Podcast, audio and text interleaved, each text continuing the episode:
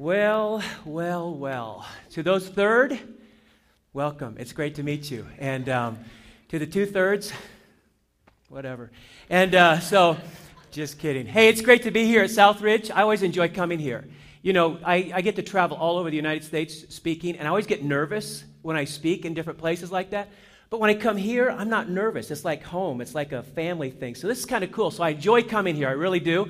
And um, for those of you who don't know um, uh, anything about me or anything, I, uh, I have been, I've been married for twenty-eight years. I have four kids and two grandkids. And so um, we're just loving life. We get, we love what we do. We love being here. We love Troy and Jen. We've been friends, as he mentioned, for a long, long time. And we had a great time this weekend at the Encounter Retreat. I had a good time, and so it was just a wonderful weekend. And so we're just excited to be here. And uh, just, um, Troy, thanks. I know you only have so many Sundays that you get to share, and giving up a Sunday, I know, is kind of, uh, uh, you know, a... Uh, uh, It is what it is. And uh, so, but thanks for allowing me to share this Sunday. So we've been talking on this series on fear, and um, and so today uh, uh, Pastor Troy asked me to come and share on the fear of rejection. And uh, so it's good to have people here to actually hear this. If it was a, uh, no one was in the audience, it'd be tough on me to do that, you know, talking about rejection and no one comes to listen to me. But anyway, so we're just delighted to have you. And uh, so we want to talk about this. The title of the message is uh, uh, Fear of Rejection, The Walking Dead. That'll make sense here in just a moment. So how many of you are ready just to allow God just to speak to your hearts? Just say yes.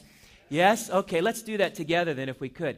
Uh, the theme verse or the key verse, Second Timothy one seven, most of us are familiar with that, simply says this: for God did not give us a spirit of fear, but of power, love, and of self-control. Now the one thing that occurs to me about that verse, that key verse that we're, we're kind of engaging in over the last couple weeks and over the next week or so, is that fear does not come from God.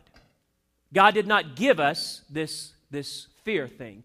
And it's not just a, uh, an emotion, it's not just a feeling, but it's actual, it actually affects our spirit. It's a spirit of fear. It's something from the enemy that comes to affect our lives.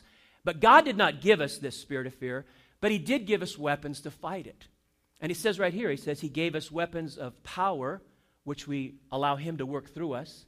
And then He gives us the weapon of love, and then self-control, which means that there's a responsibility on my part too. I have a responsibility. I get His power and His love working through me, but I've got to have the self-control in the midst of those things to be able to accomplish that. And so uh, so let's look at this. Now, I do have to admit today, even in the midst of this powerful preacher up here that's talking about God does not give us fear, that I do have three fears in my life, and uh, so we're all vulnerable. I do have, uh, one fear is a fear of birds. I hate birds, and um, it's a tragic story. I don't have time to go into details now, but it... Uh, It almost cost my life. But anyway, and um, not really, but close. But anyway, so um, I do, I hate horses. That's my second fear. I do not like horses. And I know, it's crazy, I know. But again, another tragic moment when I was at a petting zoo and one bit me. And uh, so I have the scars, not here, but in here. And um, so that's my second fear. And the third fear that I have is uh, fear of honey-do lists. I do not like honey-do lists. I fear when they come my way, for that means that my Saturday is gone. So, um, but I, those three fears, no, so, and I, I think, I suppose I have other fears as well. How many of you would be honest and say, you know, occasionally I de- deal with a fear of some kind? Anybody? Anybody? Okay. Some of you are like, I'm afraid to raise my hand. I, um, there are, uh, there are other kind of fears that are kind of interesting, th- these fears. Here's a couple on the screen, uh, Christine, if you could show us. I'm not even going to try to pronounce the word, but this first one, fear, fear of peanut butter sticking to the roof of your mouth. That's a crazy fear. I guess people really have these. These are real fears. The next one is fear of books. So if you're a teenager here, you can go to your teacher tomorrow morning and say, you know what, I've got this fear of books, and it's legit, and I can show you the word for it right here, and, and the teacher may excuse you from all your homework for the rest of your life. That'd be cool. So the next one here is uh, fear of words, fear of long words, which is ironic that that's the longest word that, up there. But uh, these are legitimate fears. You can look them up. And uh, this next one, you might, this one might be yours, fear of sermons, this next one here. Um, and hopefully it's not today, the fear for you. But uh, next one, I love this one, is the fear of your stepmother. I have that fear in my life. I guess I have four fears. This next one, no one has this fear. This one here. Fear of theaters. I don't think anyone has that fear, but because uh, you're here. But anyway, you know, we kind of laugh at some of these fears, but for some people, these are legitimate fears. I mean, these are things that they deal with, and it's, they seem kind of uh, harmless to, to many of us, or, or kind of, uh, we say, well, I don't really battle with those, but um, but there's one fear I think that everyone in life deals with, I, or has dealt with at some point, or is dealing with, or will deal with. I think it's one of those fears that's just going to be a constant in life. because we interact with people, and some people are going to not like us or not accept us, and so therefore we're going to have this rejection. And so as a result, we're all going to and all have dealt with the spirit of rejection. Let me tell you a little bit about my background. When I was uh, back, back in nineteen sixty-one, my mom uh, went on a blind date with this guy, and uh, her name Linda, and then this other guy, and she had never met him. And this couple, George and Helen, who were dating, set up my mom and this guy on this date. And some of you have heard me tell this story before, but I think it just it's appropriate for what we're talking about. And uh, so this blind date, well, before the date started, this guy, this uh, guy who was on this blind date with my mom, came to George and said, I'm going to make a five dollar bet that I can have sex with Linda before the night's over. And before the night was over, he won the bet, and nine months later, I was born. And so I am an illegitimate child. When my dad found out that my mom was pregnant back in uh, June of nineteen sixty-one, he uh, left. He didn't want anything to do with a pregnant nineteen-year-old woman. And so I grew up Uh, for those first couple years, not really having a dad, not really know anything about my dad. I still don't know anything about my dad. Don't know if he's living or dead or uh, what he looks like or anything like that.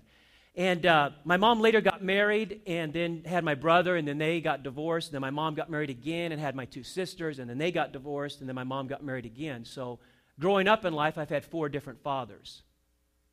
All those verses in the Bible that talk about your forefathers, I know exactly what those verses are talking about.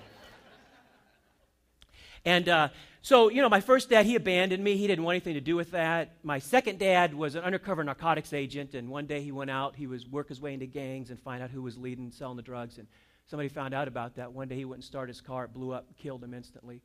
Um, my third dad was uh, alcoholic, abusive. I would come home from school, and he'd be uh, sitting on top of my mom in the living room, beating her. Uh, my mom would say to go to the neighbor's house until he was done.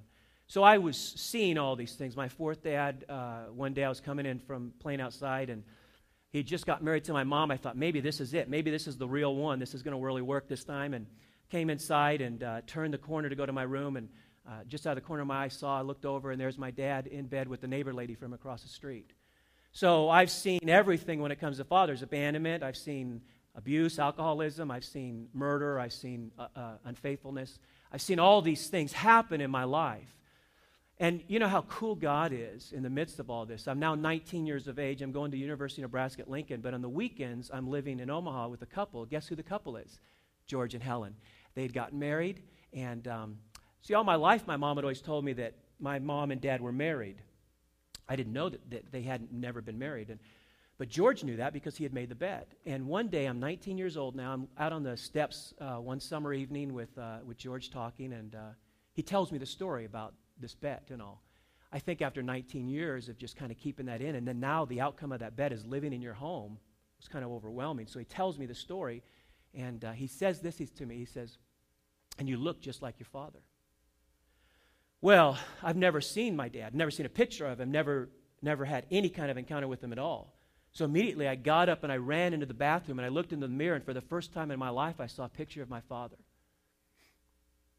And it was at that point in my life that I realized just how good-looking he really was. I'm not sure why you're laughing right now. But, but you know, I, I guess the point of telling that is not for you to feel sorry for me or anything. I, you know, I, that's that's way in the past and, and, and all, and things like that happen. And I'm not here to compare war stories, because the fact is that some of you in here, your war story is much, much harsher than that. What I am saying is, is that all of us deal with this thing called rejection. A dad that didn't want you, a dad that wasn't there. When I was in ninth grade, I did get adopted by my father, my current father, and uh, he adopted us. And so I kind of understand this whole thing about God's adoption of us as children a little bit, and how God the Father would want us to be in his family, because I, I saw that happen after all these dads had kind of rejected and, and so on and so forth. So first, first of all, let me just kind of digress for a moment. If you're a single mom in here, let me just say that I totally believe in what you're doing, and I understand it's difficult. I grew up in that environment for much of my life.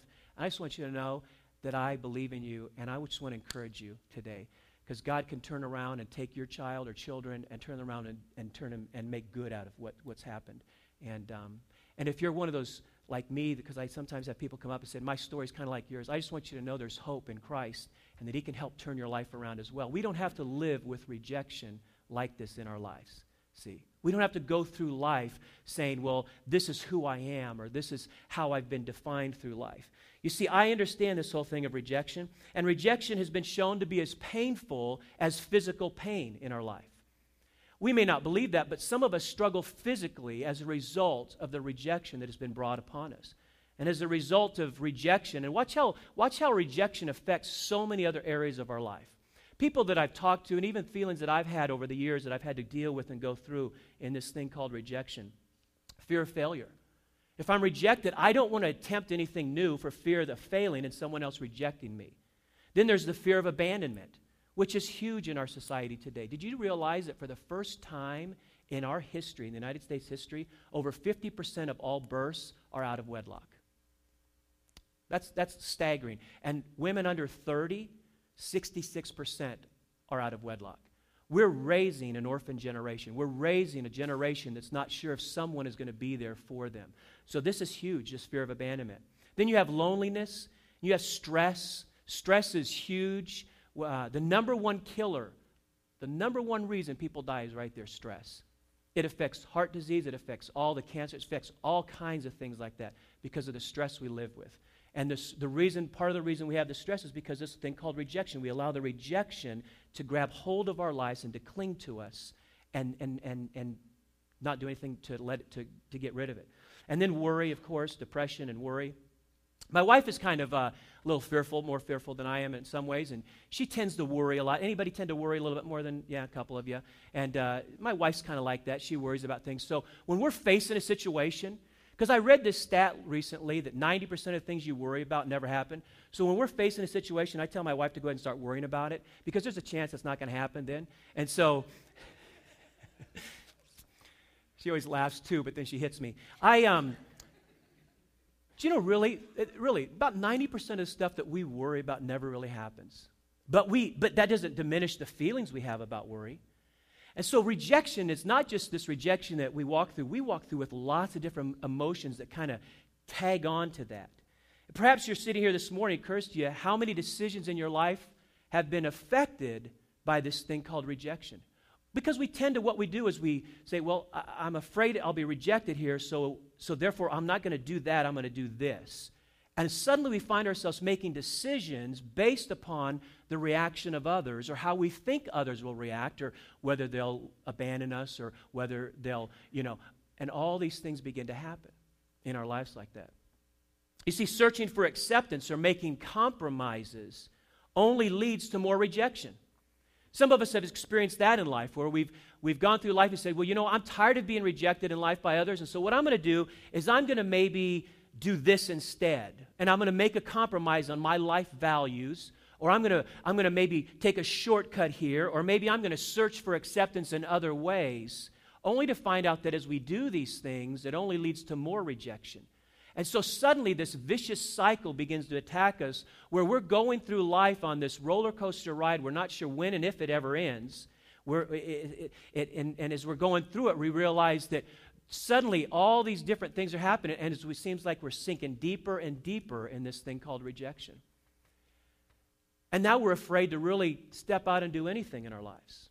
And for some of us, because of some of the decisions we've made as a result of rejection, we start to feel shame and guilt and different things in our lives. So you see the viciousness of this cycle called rejection, where we go through life now and we say, well, you know what? God could never really love me, or God could never really do anything through me, because of this, which was because of this, which was because of rejection. And it continues to spiral down in that way. So in our search for acceptance, in our search for how do we get rid of this thing called rejection, what we want is we want five steps to overcoming rejection. We want to read the latest book on seven ways to reject rejection. Or we want three points to help us navigate the path of rejection. We want, we want an easy way out of this thing. We want, you know, just principles and, and, and things that we can read about and help us in those things. And, and I'm not suggesting that there aren't good books out there that can help us. I'm not suggesting that there aren't good people out there that can help walk us through some of these things. Those are all needed. But what I need in my life, what I've needed in my life in this thing called rejection, is not seven steps or five principles. What I've needed in my life is a person who understands rejection, who walked through rejection, that can help me and his name is Jesus. And I don't mean to minimize that. Please don't, under, please don't underestimate what I'm talking about. So let's look at the text here, The Walking Dead. This is a great story about how Jesus came into the life of someone who was facing ultimate rejection on every front and all of the, the, the emotions and feelings we just talked about. And let's watch how Jesus dealt with this one individual. In Mark chapter five, starting at verse one, it's a longer text, but I think it's worthy of reading the entire part. They went across the lake to the region of the Gerasenes, and when Jesus got out of the boat, a man with an impure spirit came from the tombs to meet him. This man lived in the tombs, and no one could bind him anymore, not with a chain. For he'd often been chained hand and foot, but he tore his chains apart and broke his irons on his feet. I want you to notice how many times the word tomb or chains or bondage or, or, or tied up are all in those first few verses. This was a man who lived in torment. And it wasn't one day he woke up and said, you know, today I think I'm just going to go live on the beach here and I'm just going to just be this wild, crazy man. Something, a process of life brought him, and now he's dealing with all these emotions here in this way. And let's continue on. It says, night and day among the tombs and in the hills he would cry out and cut himself with stones. This guy was miserable. Verse six, when he saw Jesus from a distance, he ran and fell on his knees in front of him. He shouted at the top of his voice, what do you want with me, Jesus, Son of the Most High God? In God's name, don't torture me. Interesting how he even thought that Jesus had come to torture him. That's how far this had gone in this man's mind. For Jesus had said to him, come out of this man, you impure spirit. Then Jesus asked him, what is your name? And my name is Legion, he said, for we are many. And he begged Jesus again and again to send him out of the area, or not to send him out of the area. A large herd of pigs was feeding on a nearby hillside. The demons begged Jesus, send us among the pigs, allow us to go into them. And he gave them permission, and the impure spirits came out of the man and went into the pigs. The herd of about two thousand in number rushed down a steep bank into the lake and were drowned. By the way, this is the first account here we see where these pigs flew um, over the cliff into the uh, water. This is the fir- first account biblically we see of swine flu. So I just wanted to make you aware of that right there. Verse fourteen, those tending the pigs ran off and reported this in the town and countryside, and the people went out to see what had happened. When they came to Jesus, they saw the man who had been possessed by the legion of demons sitting there, dressed and in his right mind. Now watch this. And they were now afraid. What happened? This was a transformation. Something happened here. This guy did not read five principles, how to overcome rejection, didn't read the seven steps, he didn't understand the three points. But he met a man who was able to come who understood rejection and was able to come to this man and say, I want to set you free. See? And then those who had seen it told people what had happened, and the demon-possessed man, and told about the pigs as well. Then the people began to plead with Jesus to leave their region. Isn't it interesting that in the midst of coming to set a man free, they are now rejecting Jesus, the very man who came to set the man free? Jesus, in the midst of doing good, was still rejected. But he kept focused on the mission that was in front of him. That's very important. We'll get to that in a moment. Verse eighteen, as Jesus was getting back in the boat, the man who had been demon-possessed begged him to go with him. And Jesus did not let him, but said, go home to your people and tell them how much the Lord has done for you and how he has had mercy on you. So the man went away and began to tell in the Decapolis. The Decapolis was a region of about ten cities. It was a big area. How much Jesus had done, and all the people were amazed. Now this man lived among the tombs. He, uh, you know, there was tombs all around him. This, he, he was the walking dead. He would cut himself. He would, he would try literally to just scream out in pain and agony, walking amongst the dead here. I wonder if any of these tombs were represented there. This first one here, it says, on the tombstone in New Mexico, these are actual tombstones, epitaphs. Here lies Johnny East, pardon me for not rising. This one here, it says, here lies Lester Moore, four slugs from a forty-four, no less, no more. I like these next two here. It says, Jedediah Goodwin, auctioneer, born eighteen twenty-eight, going, going, gone, eighteen seventy-six. My favorite, the one I'm going to have put on it. See, I told you I was sick. But this guy, had, he lived among the tombs. I mean, he, he this is this was his world. And you know, sometimes those of us who are dealing and struggling with rejection, we find ourselves isolating ourselves, secluding ourselves, not wanting to be around people. We finally, we finally come to a place, maybe not quite the extreme of this story, but we find ourselves living amongst things that aren't real, really real and aren't really living. We find ourselves separating ourselves. And the enemy will use rejection in our lives. Watch this. The enemy will use rejection in our lives to do two things, to isolate us from God and from people. The very thing Jesus said, come, are the two most important things in life. Love God, love people. The enemy knows that, and he will use rejection to separate us from God and from people, because then we can't love God and people, and God can't love us, and people can't love us, or at least we won't feel that way. Rejection separates us. You know, in Genesis, when God was creating, he created the plants and the animals and all these things, and he said, it's good, it's good, it's good, it's good, it's good. The first time God said it's not good, he created man, and he realized man was alone, and he said, this is not good. It was the first time God realized part of his creation was not good. And what did he do? He brought a woman in for that man. In other words, he never meant for us to live life by ourselves. He never meant for us to be secluded, isolated. He wants us with other people. You say, well, I don't like to be around a lot of people because of rejection. And suddenly we find ourselves making decisions based upon that very thing. And I just want to encourage us this morning that in the midst of whatever kind of rejection that we've had, and we've all faced this, every single one of us in this room, no one is secluded from this. Different levels, yes, but all the same, we've, we've, we face rejection. In the midst of that, what if we were to say, you know what, God?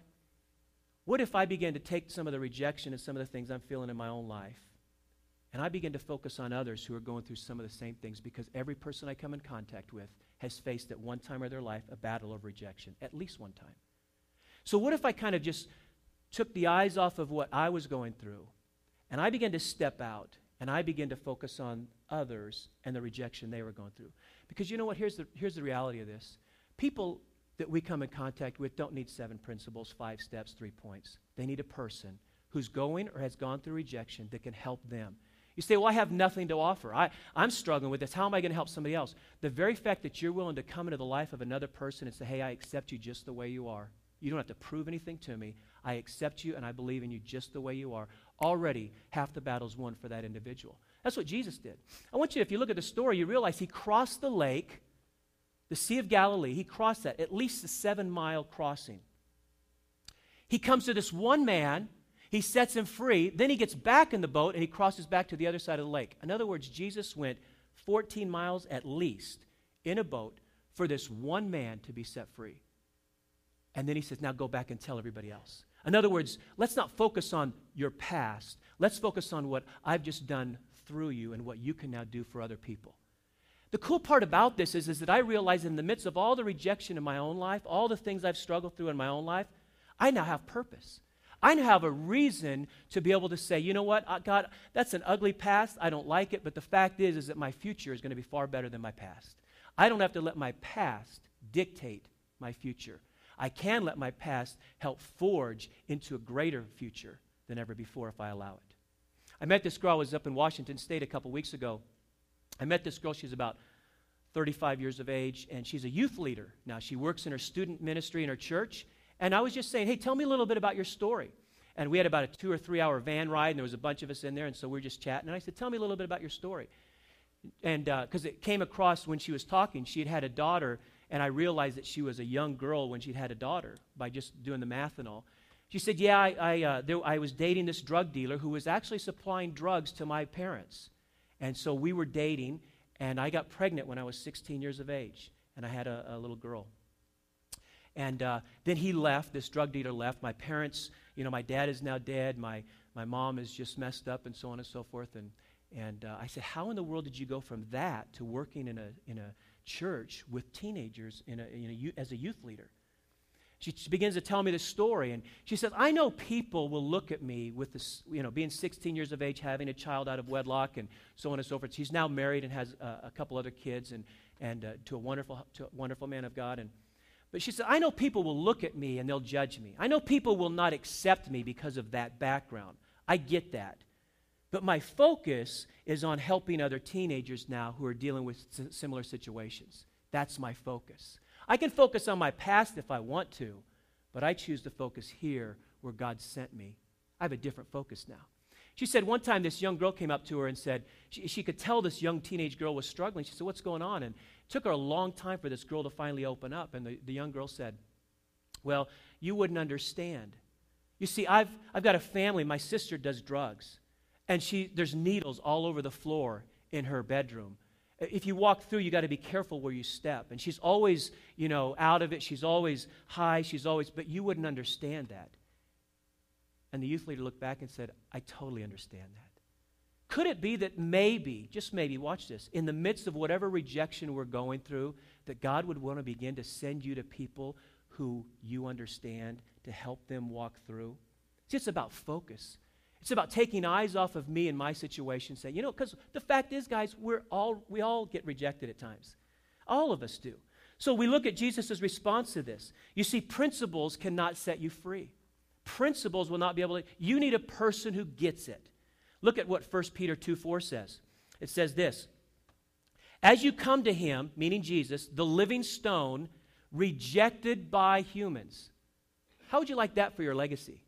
Here's Jesus, who is known as someone who's rejected by humans. People reject him every day, and yet he continues to love and go after people. So don't be surprised if you are rejected from a close friend or a family member. Don't be surprised if you're rejected by a group of friends or coworkers. Don't be surprised if you're even rejected by someone who doesn't even know you. It all happened to Jesus. It's going to happen to us because that's part of life. I want you to know that Jesus was rejected by a close friend, one of his own followers. When, when he needed his disciples the most, they ran. And then he was rejected by the people, even to the point of crucifixion on a cross. He gets this thing called rejection. But it never, he never allowed it to deter him from his mission. And that was you and me. You see, Jesus never allowed the rejection of others to deter his life mission. He didn't focus on what others were thinking. He said, you know what, this is why I'm here, to help and to love others. Never allow someone else to define your world, for when they do, it will always be too small.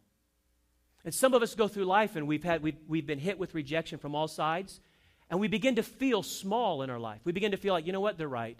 Yeah, that's right. I'll never be, and I'll never, and, and all of a sudden our world becomes very small. It was like the man on this little beach front, living amongst the tombs. That was his whole world. That's all he knew. And over time, and watch this, here's a guy who the only time people came in contact with him was to bind him.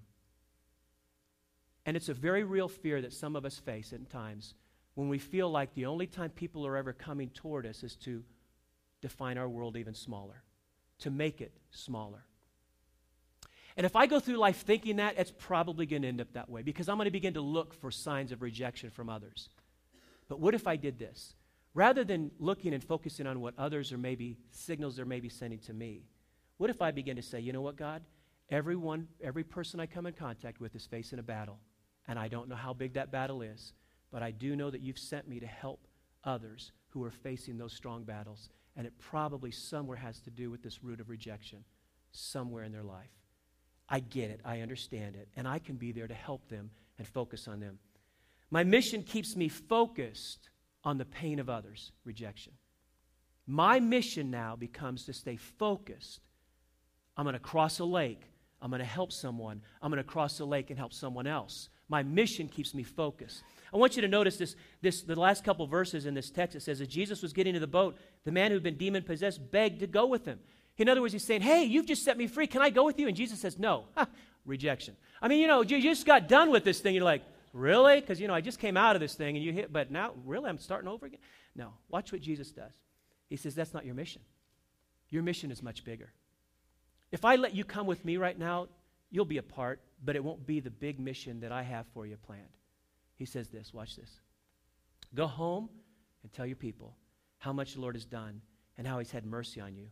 So he went away to the Decapolis, to the Decapolis, ten, a ten-city region. That's a big world. In other words, could it be in the midst of the rejection that you and I are facing that God wants to expand our world to reach others who are going through similar situations? Could it be that God would want to take your background? I find it interesting. I was born without a dad. I was adopted. And now God is using me to minister to teenagers. I primarily speak to teenagers all over this country who are growing up, orphaned teenagers without dads, and they need to hear that they have a father who wants to adopt them. I find it interesting, more than interesting, that God would maybe want to use my past to be a catalyst for my future, to help others in some way. Daron, if you would, come on up if you would, and as we kind of close this. I brought this little box here. It's, the box is nothing. It's got this little bell. there was this strange disease back in the fifteen hundreds that would slow one's heartbeat and breathing enough that upon inspection the afflicted person would indeed seem quite dead. When England began to run out of room to bury recently deceased people, they dug up the coffins of people who had long been deceased, removing their bones from the coffins and reusing that gravesite. They had so many people dying with the plagues and all. When opening the coffins of long ago buried bodies, they noticed that about one out of every twenty-five coffins had scratch marks on the inside of the coffin. People that had actually been buried alive, but they thought were dead. The town folks began to, uh, as the, the town folks had been burying the people while they were still alive. So to avoid any more people being buried alive, a string would be tied to the wrist of each corpse, threaded through the coffin, up through the ground, and tied to a bell. Someone would have to sit in the graveyard all night and listen for the bell to ring, just in case the corpse was really not a corpse. Hence the phrases, saved by the bell, dead ringer, and graveyard shift. That's where those terms come from. Amongst the tombs, maybe you've gone through life dealing with this thing called rejection, and maybe you feel like, you know what, I'm living amongst the tombs, I'm, I'm the walking dead. What if today I said there's a bell and there's a second chance at life? That you're not dead, you've just experienced some rejection in your life, as we all have. And God wants to repurpose your mission. He wants to take you to a place where he says, God, others gave up on me, but I'm going to scratch and claw and believe that you're going to set me free because I have mission, and I'm going to stay focused on the mission. Would you bow your heads with me this morning?